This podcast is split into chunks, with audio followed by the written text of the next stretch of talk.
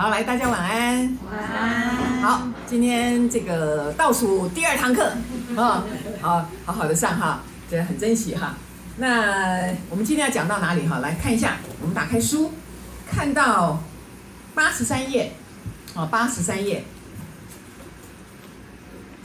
八十三页这边哈，这边很重要，他在讲哈，说批判啊是爱自己的一个阻碍。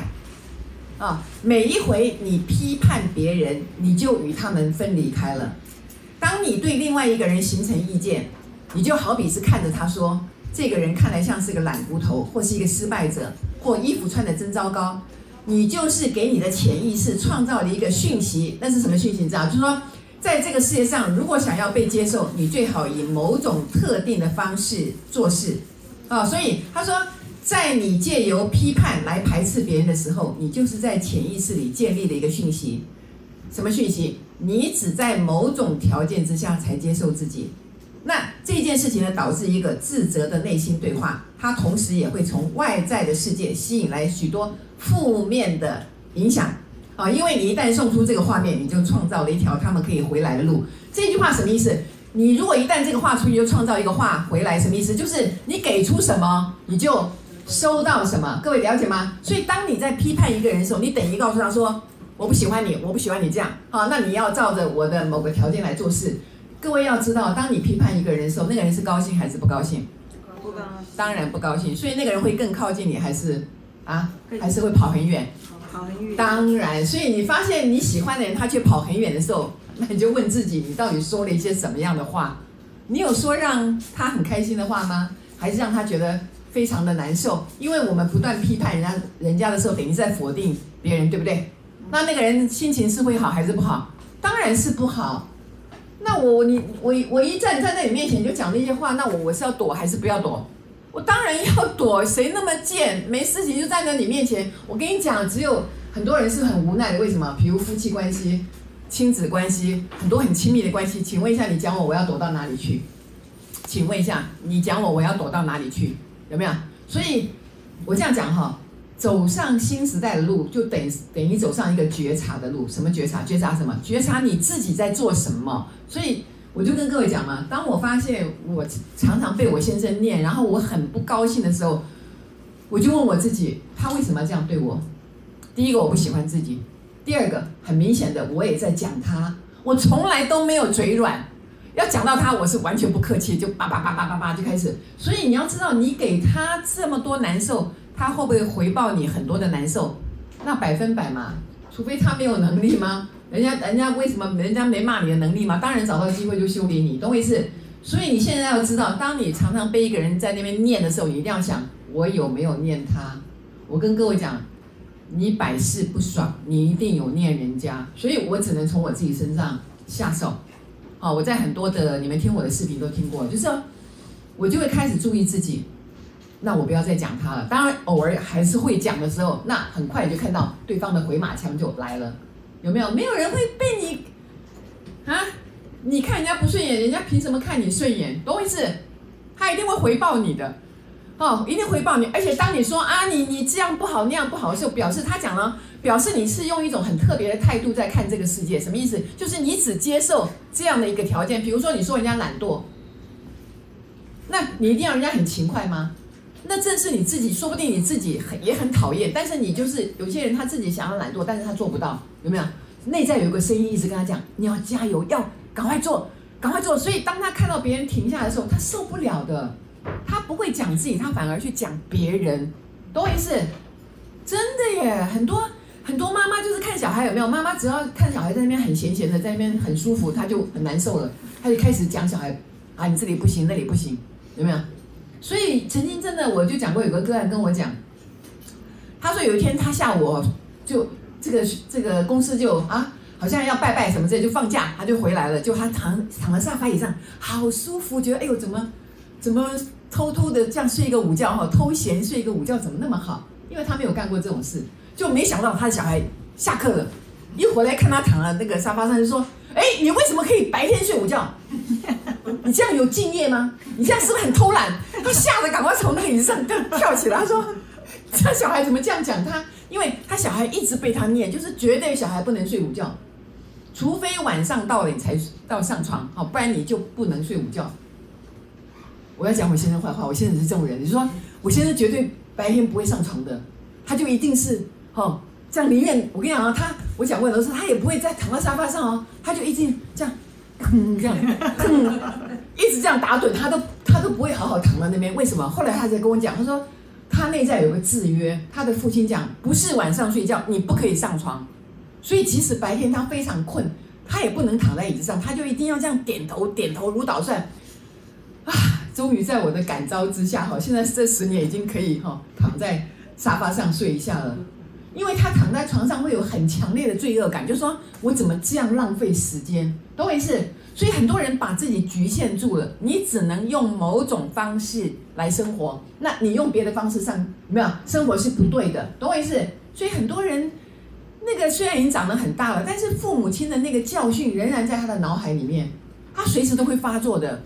好不好？所以他现在终于啊，年纪慢慢大了，他也比较能够放松了，就很比较 relax，就啊，慢慢的也哈，这个多少听了一点新时代的东西，慢慢慢慢就放松放松放松，终于可以白天睡个觉了。不然怎么办呢？很多人就是用这种哈，就是哈，他说他说他在这边讲嘛哈，他说他说。你你当你在批评别人的时候，他说你就给你自己的潜意识创造这个讯息，什么讯息？就是在这个世界上，如果你想要被接受，你最好以特种哈某种特定的方式做事。所以当你跟孩子讲了这些东西以后，孩子就一直遵守这个规定，就把他自己的人生框住了。你看我现在都已经几岁了，他比我大一岁，他十年前大概才慢慢开始放松，就是父亲都已经死了非常多年了。各位，这个就叫做制约嘛。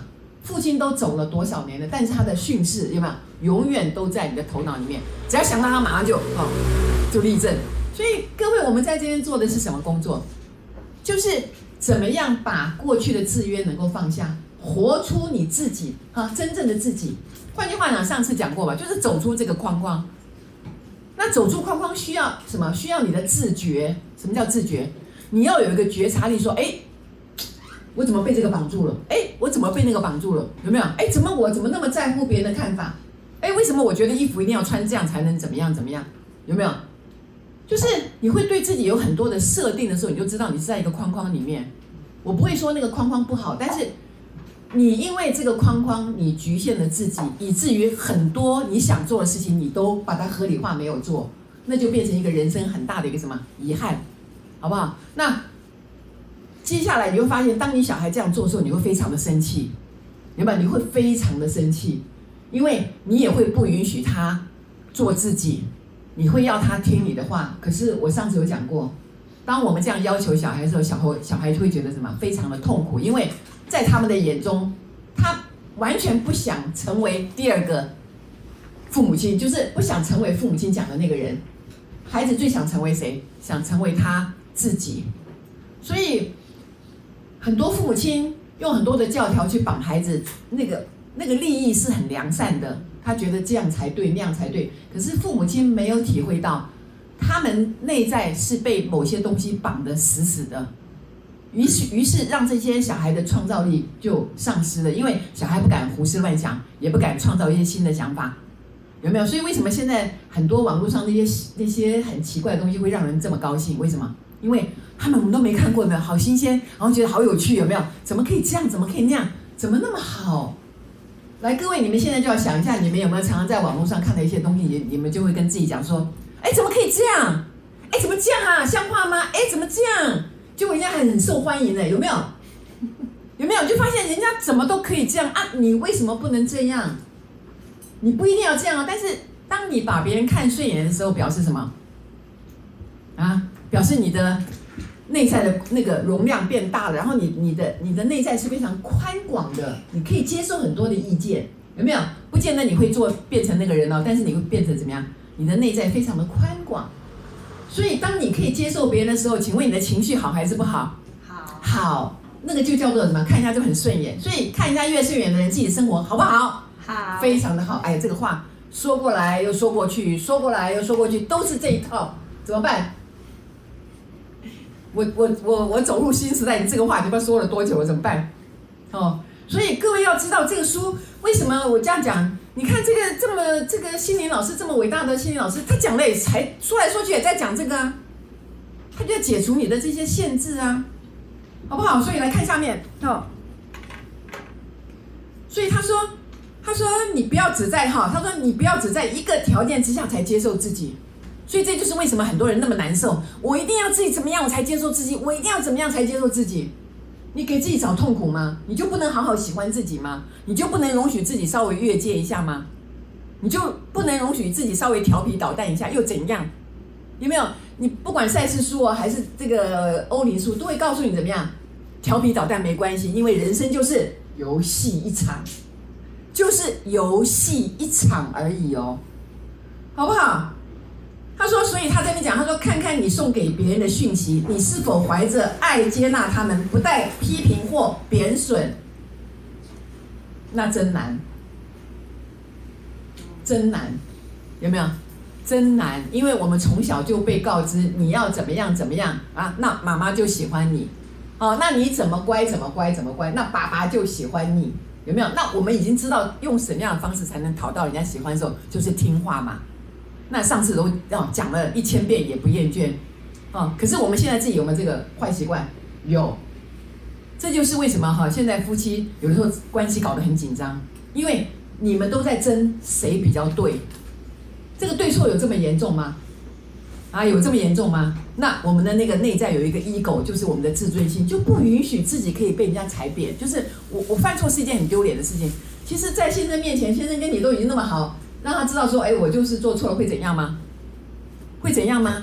啊，就说啊，对对对，你你做的很好哈，这样可以吗？可以啊，但是我跟你讲哦，这是我这两年才可以哦，以前我也是不可以的哦。一听说我不好，我马上就啊，怎么可以说我不好？那个自尊心啊，要保护自己的东西就出来了。请问一下，什么样的人需要保护自己？来，什么样的人需要保护自己？非常脆弱的人才要保护自己。为什么？动不动就。受伤了，动不动就玻璃心，动不动就碎了一地，有没有？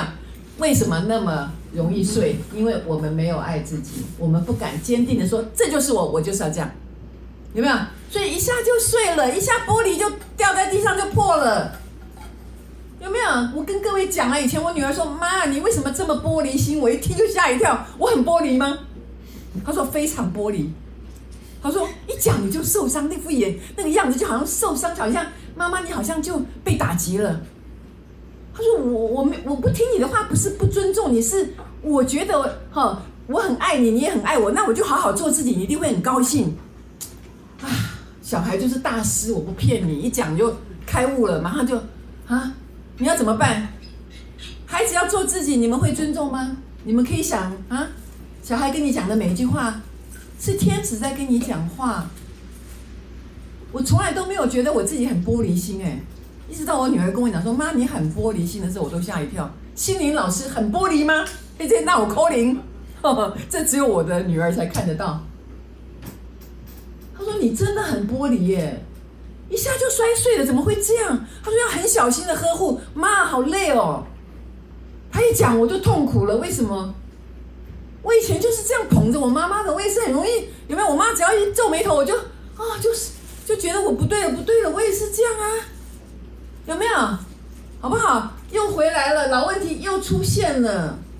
所以这本书，我跟你讲，光是这一章哈，你读个一个月好了，你大家回去读一个月，这样的话，就算是我们停课，你们就读它一个月，好不好？读它千遍也不厌倦，然后，就好好的念来念去，念来念去，还有的丢啊，懂我意思吗？